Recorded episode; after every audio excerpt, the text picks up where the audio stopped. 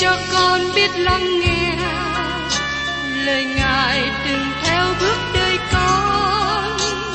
Xin cho con biết sẵn sàng chờ đợi và vẫn nghe theo chúa. Xin cho con biết sẵn sàng thực hành lời chúa đã truyền ban. Hân hoan chào mừng quý vị đón nghe chương trình Tìm hiểu Thánh Kinh. Đây là một chương trình học kinh thánh liên tục và hệ thống trong thời gian 5 năm. Chúng ta sẽ lần lượt khảo sát từ sáng thế ký cho đến khải huyền. Mục sư tiến sĩ Mcky là người được Chúa dùng để sáng lập và thực hiện chương trình này. Ông tin rằng lời của Đức Chúa Trời có khả năng đáp ứng mọi nhu cầu cho tất cả mọi người trên thế giới, không phân biệt chủng tộc, văn hóa, trình độ tuổi tác hay phái tính. Ước mong quý vị theo dõi liên tục và giới thiệu cho thân nhân bạn hữu cùng đón nghe. Kính chào quý vị và các bạn. Trong chương trình tìm hiểu Thánh Kinh hôm nay, chúng ta cùng đến sách Nhã Ca đoạn 2. Và trong phần đầu của sách Nhã Ca đoạn 2 này, chúng ta tìm hiểu về hoa hồng của Saron và hoa huệ trong trũng. Bây giờ xin mời các bạn cùng xem ở trong sách Nhã Ca đoạn 2 câu 1. Ta là hoa tường vi của Saron, hoa huệ của trũng Hoa tường vi nơi đây còn được gọi là hoa hồng. Các bản dịch cũ gọi là hoa hồng. Thật ra đây là một loài hoa dại mọc rất nhiều trong đồng bằng Saron vào đầu mùa xuân, giống như hoa nghệ tây hay hoa thủy tiên. Đây là lời nói của cô gái chăn chiên. Cô ta không lên mình, nhưng ví sánh mình như một loài hoa dại thấp hèn. Có một bản dịch mới cho rằng cô gái đang nói tại đây. Nhưng tôi tin rằng đây không phải là giọng của cô ta, nhưng chính là giọng của chàng rể. Nếu cô là người đang nói, thì đây thật sự là bức tranh của Chúa Giêsu Christ. Ta là hoa tường vi của Saron, bông huệ của trũng. Đây cũng không phải là lời nói của con trai loài người. Tôi tin rằng đây là lời của Chúa Giêsu, không phải lời nói của cô dâu. Nhiều nhà phiên dịch kinh thánh cũ hơn hết cố gắng nói rõ ràng, đó là lời của vua nói. Trong một bản dịch cũ của kinh thánh tiếng Anh cho rằng đây là lời của Đấng Christ, là chàng rể. Trong kinh thánh tiếng Pháp, tiếng Ý đề Lợi, tiếng Bồ Đào Nha cho rằng đây là tiếng của Đấng Christ. Nhiều hội thánh của các tổ phụ trước đây áp dụng lời này cho Chúa Giêsu. Lời này cũng diễn tả Chúa Giêsu. Ngài nói: Ta có lòng nhu mì và khiêm nhường, như được chép ở trong sách Ma-thơ đoạn 11 câu 28. Nếu lời này được nói bởi miệng tôi, bởi miệng các bạn, hay bởi miệng của thiên sứ Gabriel, nó sẽ không phải là lời khiêm nhường, nhưng nó thật sự là lời nói lên mình. Nhưng nó thật sự là một lời khiêm nhường khi nó ra từ miệng của Chúa Giêsu, bởi vì Ngài là đấng nhu mì và khiêm nhường. Ngài từ thiên đàng vinh hiển đến nơi thấp hèn của con người. Vì thế, tại đây Ngài nói, ta là qua tường vi của Saron, bông quệ của trũng. Đây là hai loài hoa được chú ý. Tôi nghĩ rằng, trong số những loài hoa, loài hoa hồng luôn được chú ý đặc biệt ở Đông Phương. Hoa hồng ở Saron là một loài hoa khác thường. Trũng Saron là bờ duyên hải của trũng từ Joppe đến Haifa. Nó rất đẹp vào mọi mùa trong năm. Đây là chủng mà các bạn sẽ thấy được nhiều hoa nhất. Các bạn rất có thể nghe về cam và nho rất tốt của thế giới được trồng ở Do Thái. Chủng Saron là nơi trồng nhiều nhất. Hoa hồng được trồng nhiều trong chủng này. Nó là một loài hoa rất đẹp, nói về Chúa Giêsu. Tôi không nghĩ rằng hoa hồng nguyên thủy có gai, nhưng ngày nay chúng ta thấy nó có gai. Dầu rằng hoa hồng rất đẹp, nhưng nó nhắc nhở chúng ta về sự rủa xả đến với thế gian, sanh ra trong gai và cỏ dại, như được kỹ thuật ở trong sách Sáng Thế Ký đoạn 3 câu 13. Khi Chúa Giêsu đến thế gian, Ngài nói một điều rất tốt đẹp. Ta là bánh của sự sống. Ở trong sách Giăng, đoạn 6 câu 35. Ngài phán rằng, Ngài là đấng mà mọi người cần đến. Bánh là thức ăn thông dụng cho cuộc sống, giống như người Việt chúng ta ăn cơm mỗi ngày. Chúng ta cần ăn để giữ cho thân thể hoạt động. Nó cần cho sự sống. Ngài là thức ăn cho những tội nhân đang chết. Hàng ngàn người đưa bàn tay lên bởi đức tin để tiếp nhận bánh của sự sống. Họ đã ăn năn và được sự sống. Chúa Giêsu cũng nói rằng, ta là cây nho thật. Trong sách Giăng đoạn 15 câu 1. Bởi vì Ngài là cây nho thật, nên Ngài có thể ban sự vinh hiển và vui mừng. Kinh Thánh trong sách Châm ngôn đoạn 31 câu 6 nói rằng, Hãy ban vật uống say cho người gần chết, và rượu cho người có lòng bị cay đắng. Chúa Giêsu ban cho sự vui mừng thật, chứ không phải vui mừng vì rượu. Do vậy, khi nói rằng Chúa Giêsu là qua hồng của Sa-rôn, Ngài bày tỏ chính Ngài là đấng thánh sạch, Ngài là đấng tuyệt vời. Chúng ta nhìn xem Ngài, để Ngài hoạt động trong suy nghĩ, tư tưởng chúng ta. Ngài là đấng chân thật, trong sự trong sạch và đẹp đẽ. Khi Chúa Giêsu cùng với các môn đệ qua cánh đồng, Ngài nói, còn phần quần áo, các ngươi lại lo lắng mà làm chi? Hãy ngắm xem những hoa huệ ngoài đồng mọc lên thể nào, chẳng làm khó nhọc, cũng không kéo chỉ. Ở trong sách Matthew đoạn 6 câu 28. Tôi nghĩ rằng trong ngày hôm nay, Ngài sẽ nói với các bạn và tôi, hãy xem qua hầm của Sa-rôn. Hay nói một cách khác, hãy nhìn xem Chúa Giêsu. Chúng ta thấy một lời tương tự như vậy được ghi lại ở trong sách Hebrew đoạn 3 câu 1.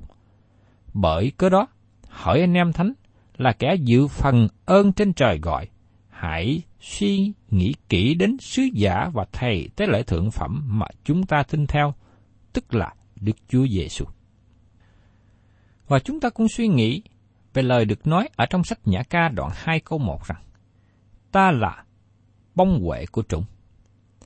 Trũng này có thể là trũng Esradron Chúng này có nhiều hoa rất đẹp. Thật ra, có nhiều loại hoa đẹp trong các thung lũng ở khu vực dọc theo bờ biển phía nam của Joppe, thung lũng của sông Jordan và xung quanh biển hồ Galilee. Bông huệ là bông gì? Có nhiều câu hỏi về ý nghĩa của bông này. Nó là hoa điêu vĩ. Hoa điêu vĩ được trồng cách quan dại ở nhiều khu vực. Theo sự nhận xét của tôi, lời qua này đề cập về sự hạ mình, khiêm nhường. Giống như Chúa Giêsu được ví sánh là hoa hồng, hoa huệ. Ta là hoa tường vi của Sa-rôn, hoa huệ của trụng. Và trong nhã ca đoạn 2 câu 2 nói tiếp, Bạn tình ta ở giữa đám con gái như hoa huệ ở giữa gai gốc. Hoa huệ trồng trung đới, hoa hồng sẽ nổi bật tương tự như cô dâu nổi bật lên giữa những cô gái khác ở Jerusalem. Đấng Christ là qua quệ trong trũng, Ngài trong sạch, đáng yêu và đẹp đẽ. Và cô dâu cũng là qua quệ nữa, bởi vì cô dâu mang hình bóng đáng yêu và phản chiếu cho người nam. Đó là những gì hội thánh đang làm hiện nay. Chúng ta tỏ bài cho thế gian biết sự đẹp đẽ của Đấng Christ. Và kế tiếp, ở trong sách Nhã Ca đoạn 2 câu 3 nói về cây táo trong rừng. Lương nhân tôi ở giữa đám con trai, như cây bình bát ở giữa những cây rừng. Tôi vui lòng ngồi dưới bóng người, trái người ngọt ngào cho ổ gà tôi. Giờ đây cô dâu nói về sự đáng yêu của nàng với hình ảnh của cây giữa rừng. Cây bình bát được nói ở đây còn được gọi là cây bôm hay cây táo. Cây táo mọc giữa rừng là hình ảnh của Đấng Christ. Có nhiều cam được trồng trong trũng Saron mà nó là một sản phẩm tốt nhất của thế giới.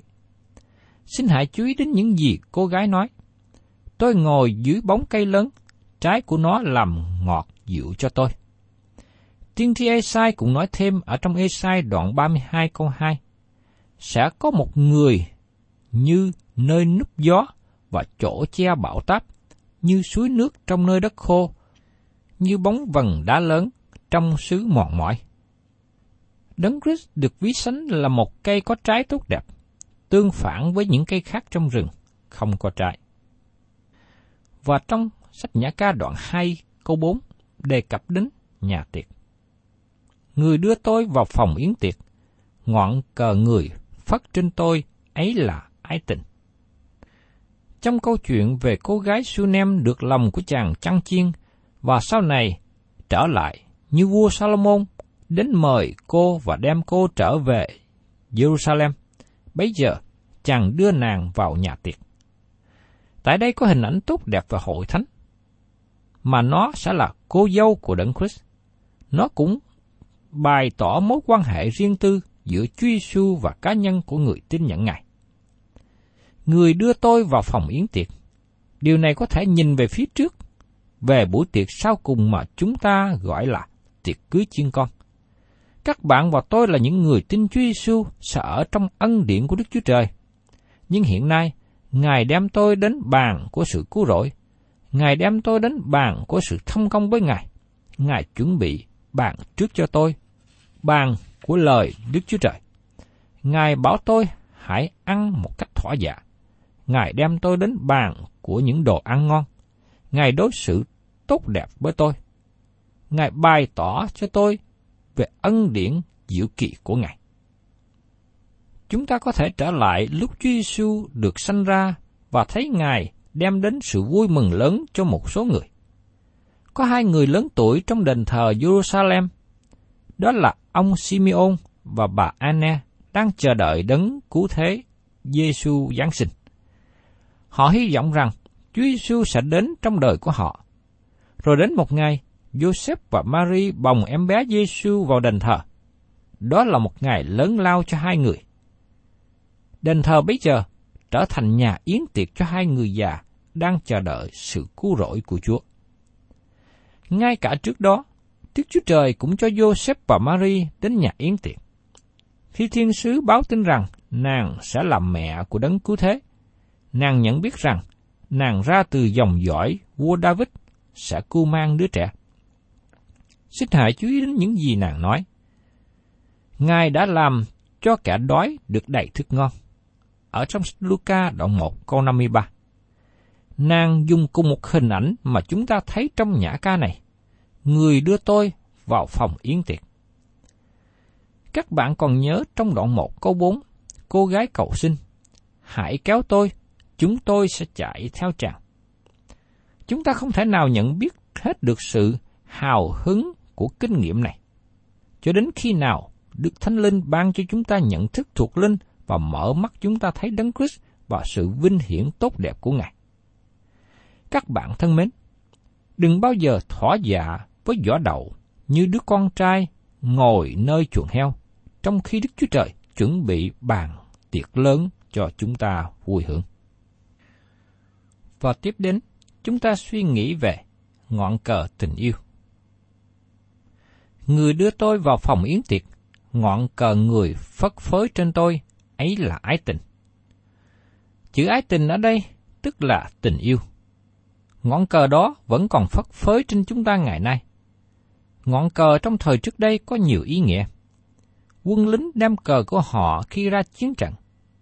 Tôi nghĩ rằng có nhiều ý nghĩa khác nhau của ngọn cờ, nhưng chủ yếu nói rằng cờ của Ngài phất phới tình yêu. Thí dụ như ngọn cờ của quân đội La Mã biểu tượng cho sự chiến thắng. Ngày nay, con của Đức Chúa Trời vẫn còn ra chiến trận. Chiến trận để thắng linh hồn tội nhân vẫn còn. Ngài đang kéo những người ở dưới sự kèm kẹp của tội lỗi trở về với Ngài. Tôi cảm tạ Chúa vì Ngài kéo tôi trở về cùng Ngài. Tôi được Ngài chiến thắng. Ngọn cờ cũng biểu tượng cho sự bảo vệ. Khi Chúa Giêsu đến thế gian, cha Ngài nói, này, con yêu dấu của ta, đẹp lòng ta mọi đường. Trong sách Ma-sơ đoạn 3 câu 17. Kẻ thù của Chúa Giêsu không thể động đến Ngài cho đến khi thì giờ Đức Chúa Trời cho phép. Ngài bảo vệ Chúa Giêsu. Khi đến lúc thì giờ cho phép, họ bắt Chúa Giêsu và đóng đinh Ngài. Chúng ta không thể nào hiểu hết sự kinh khiếp xảy đến cho Chúa Giêsu.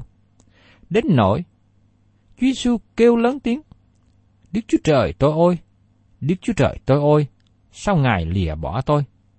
Trong sách Matthew đoạn 27 câu 46. Kẻ thù nghịch của Chúa Giêsu nghĩ rằng Đức Chúa Trời đã bỏ Ngài, nên họ muốn hành hạ Chúa Giêsu theo cách nào họ muốn. Họ chế nhạo Chúa Giêsu. Nó nhờ cậy Đức Chúa Trời, nếu Đức Chúa Trời yêu nó, thì bây giờ Ngài phải giải cứu cho, vì nó đã nói rằng ta là con Đức Chúa Trời. Trong sách Ma-sơ đoạn 27 câu 43 Nhưng Đức Chúa Trời vẫn vui lòng với con Ngài. Đức Chúa Trời làm cho Chúa Giêsu sống lại từ cõi chết.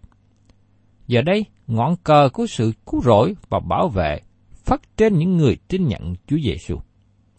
Trong sách Philip đoạn 4 câu 7 cũng nói rằng, Sự bình an của Đức Chúa Trời vượt quá mọi sự hiểu biết, sẽ giữ gìn lòng và ý tưởng anh em trong Chúa Giêsu Christ.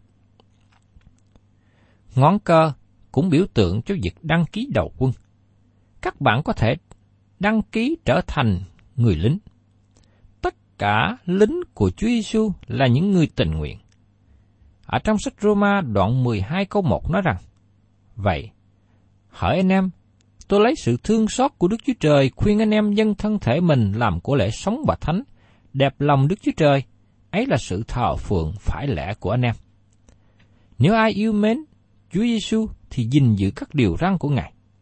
Nếu các bạn không yêu Chúa Giêsu, các bạn không thể làm bất cứ điều gì. Ngọn cờ tiến mộ quân lính đặt căn bản trên sự tình nguyện. Và tiếp đến trong nhã ca đoạn 2 câu 5, nói về bệnh tình yêu. Hãy lấy bánh nho nâng đỡ lòng tôi, dùng trái bình bát bổ sức tôi lại, vì tôi có bệnh bởi ái tình. Tôi xin nhắc lại, trái bình bát nơi đây tức là trái bom hay trái táo.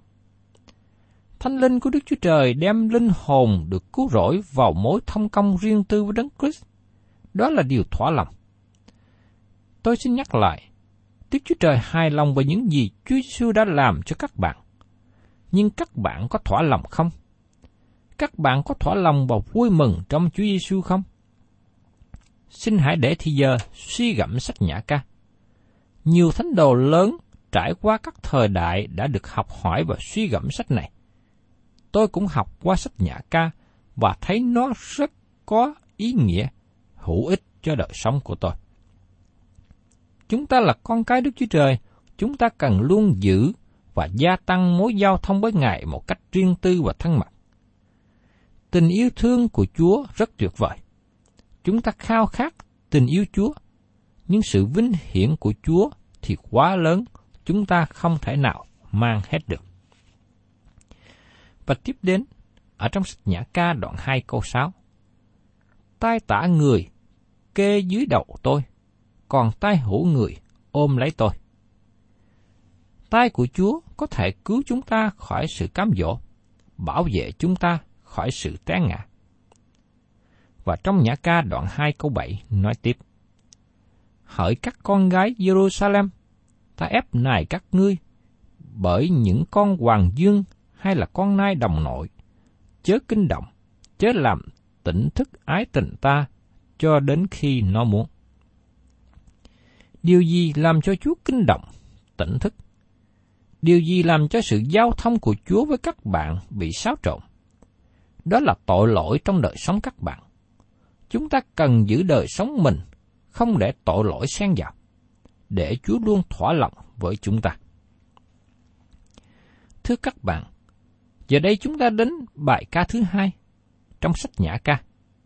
Rõ ràng Salomon ở trong hành trình xa, cô dâu đang chờ đợi chàng rể trở lại. Cô dâu đang nôn nã chờ đợi sự trở lại của chàng rể. Chúng ta sẽ thấy sự ứng nghiệm sau cùng của nó. Tôi tin rằng hội thánh được cất lên trước khi đấng Christ trở lại lần thứ hai. Và trong sách Nhã ca, đoạn 2 câu 8, đề cập đến tiếng nói của người yêu. Ấy là tiếng của lương nhân tôi. Kìa, người đến, nhảy qua các núi, vượt qua các gò.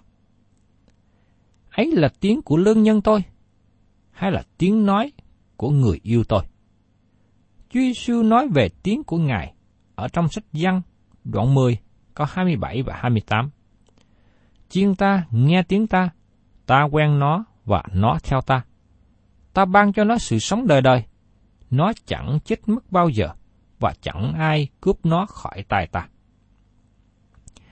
Các bạn có nghĩ đến lúc hội thánh được cất lên, lời của Đức Chúa Trời sẽ được nghe đến không? Hội thánh được kết hợp bởi những người nghe tiếng của Ngài. Chúng ta đã nghe về sự chết, sự chôn và sự sống lại của Chúa Giêsu. Chúng ta đã tin Ngài. Chúng ta đã nghe về Ngài hôm nay. Vì thế, khi Chúa Giêsu trở lại, chúng ta sẽ nghe tiếng Ngài. Chúa Giêsu nói, chiên ta nghe tiếng ta. Chúng ta là chiên của Chúa Giêsu và biết Ngài là ai. Khi Chúa Giêsu trở lại, sẽ đem hội thánh của Ngài ra khỏi thế gian. Như ở trong sách Thessalonica thứ nhất đoạn 4 câu 16 nói rằng, Vì sẽ có tiếng kêu lớn và tiếng của thiên sứ lớn, cùng tiếng kèn của Đức Chúa Trời. Khác với lúc Chúa Giêsu đến để cai trị thế gian này, sau đó, không có tiếng im dịu, nhưng có ánh sáng vinh hiển lớn. Sự thu hút không phải ở lỗ tai trong lúc hội thánh được cất lên, nhưng sự thu hút với mắt khi Ngài đến thế gian. Trong sách Matthew đoạn 24 câu 30 cũng nói thêm, Khi ấy, điềm con người sẽ hiện ra trên trời, mọi dân tộc dưới đất sẽ đắm ngực và thấy con người lấy đại quyền, đại vinh ngự trên mây trời mà xuống – khi hội thánh được cất lên, sẽ có tiếng của Chúa. Kia, người đến, nhảy qua các núi, vượt qua các gò. Đây là ngôn ngữ của thi thơ, của văn thơ. Đây là một bài hát, vì Đức Chúa Trời đang nói với chúng ta qua bài hát này. Có nhiều điều được nói về bàn chân của Chúa Giêsu. Tôi có một số bài giảng nói về các phần trong thân thể, Tôi giảng về mắt của Chúa Giêsu. Tôi giảng về môi miệng của Chúa Giêsu. Tôi giảng về bàn tay của Chúa Giêsu. Tôi cũng giảng về bàn chân của Chúa Giêsu. Và trong Thi Thiên, đoạn 18 câu 33 nói rằng, Ngài làm cho chân tôi nhẹ như chân của con nai cái, và để tôi đứng trên các nơi cao của tôi. Trong Thi Thiên, đoạn 22 nói về tiếng kêu than lúc rạng đông buổi sáng. Điều này tỏ bài về Chúa Giêsu trong ngày đau buồn. Ngài gánh chịu đau đớn và chết trên thập tự giá. Nó là bức tranh về sự nhọc nhằn của buổi sáng. Suốt cả đêm, lũ chó theo đuổi phía sau. Họ muốn xé xác Ngài. Họ muốn tiêu diệt Ngài. Trong Thi Thiên, đoạn 22 câu 16 nói rằng, Vì những chó bao quanh tôi, một lũ hung ác dây phụ tôi. Chúng nó đâm thủng tay và chân tôi. Khi mặt trời mọc lên, chúng ta thấy gì? Họ tiếp tục gây đến sự đau đớn, rồi đem Ngài lên đồi và cuối cùng giết Ngài. Nhưng thưa các bạn, Chúa Giêsu sẽ trở lại. Ngài vượt qua các đồi, băng qua các núi. Tôi thấy đây là một bức tranh tuyệt vời của Chúa Giêsu khi Ngài trở lại thế gian lần thứ hai. Ngài dập đi các chướng ngại, Ngài mở đường cho chúng ta. Chúng ta có bức tranh về sự đến của Ngài lần thứ hai. Ngài vượt qua các núi, các đồi. Ngài đang đến. Giờ đây, Ngài đến gần hơn. Và tiếp theo, Chúng ta xem ở trong Nhã ca đoạn 2 câu 9, nói về phía sau bức tường. Lương nhân tôi giống như con hoàng dương hay là con nai tơ. Kìa, người đứng sau tường chúng tôi, xem ngang qua cửa sổ, ngó ngang qua chấn sông. Ngày nay, Chúa đang đứng phía sau bức tường. Ngài đã trở về ở bên hữu Đức Chúa Trời, còn chúng ta hiện còn ở thế gian. Nó giống như trước đây, Chúa Giêsu lên núi cầu nguyện sau khi đã quá bánh cho năm ngàn người ăn. Trong khi đó các môn đồ của Ngài đang bị bão ở biển Galilee. Đó là việc đang xảy ra hiện nay. Tôi đang ở dưới thế gian bão tố, còn Chúa Giêsu ở bên hữu Đức Chúa Trời. Ngài đang ở phía bên kia của bức tượng. Và mọi điều ở dưới mặt trời đang tìm cách giữ chúng ta khỏi Ngài. Thế gian, xác thịt và ma quỷ. Nhưng Ngài vẫn nói với chúng ta giống như Ngài đã nói với Sa Chê. Hỡi Sa Chê, hãy xuống cho mau, vì hôm nay ta phải ở nhà ngươi. Trong sách Luca đoạn 19 câu 5.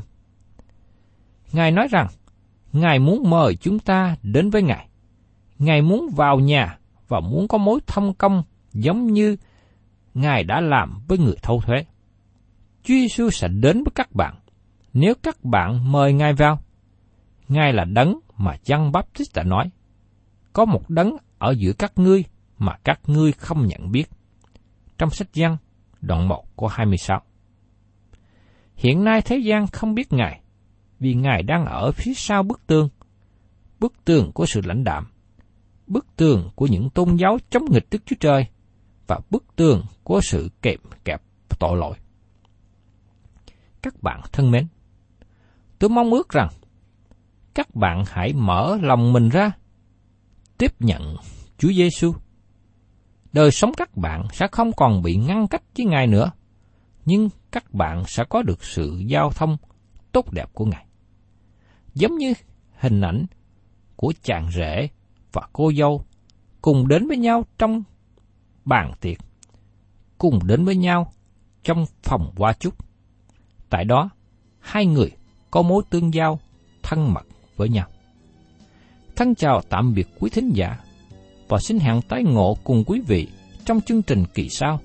Chúng ta sẽ tiếp tục tìm hiểu đến phần còn lại của sách Nhã Ca đoạn 2.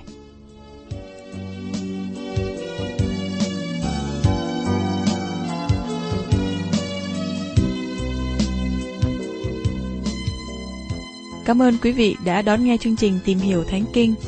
Nếu quý vị muốn có loạt bài này, xin liên lạc với chúng tôi theo địa chỉ sẽ được đọc vào cuối chương trình. Kính chào quý thính giả.